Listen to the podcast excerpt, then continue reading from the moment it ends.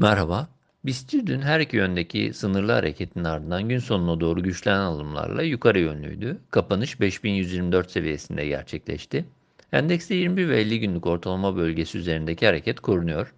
50 günlük ortalama 5050 seviyesinde bulunurken henüz belirgin bir ayrışma olmasa da 5100 seviyesi üzerindeki kapanışın yukarı hareketi bir miktar daha güçlendirdiğini düşünmeye devam ediyoruz.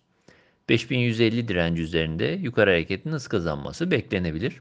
Diğer taraftan Mart ortasından bu yana altında hareket izlediğimiz ortalamalar üzerine dönüş, yukarı hareketin sınırlı olağan tepki hareketi dışına çıkabileceğine ve saatlik grafikler için daha güçlü ve yeni bir iyimserlik gelişebileceğine işaret ediyor.